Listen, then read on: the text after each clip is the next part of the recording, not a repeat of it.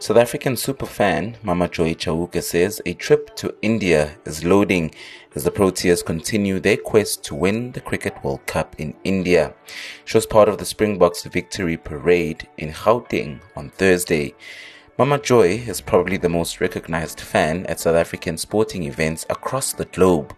She is captured by cameras in the stands due to her colorful gear. You know, to be out there supporting Springbok, for me, it's a achievement, lifetime achievement. I can say lifetime experience. It's an achievement for me. And to see the boys playing live in front of my eyes and the whole country was like, when they see Mama Joy on the screen there in France, it was like seeing the whole South Africa. South Africa was with me. So the hope of getting that that cup, it was 100% as we did it in style. It doesn't matter one point, one point, one point, one point, but we did it and then we came back with the, with, with the cup and we have beaten the best France, England, also New Zealand. So we are the best. So will we be seeing you in India?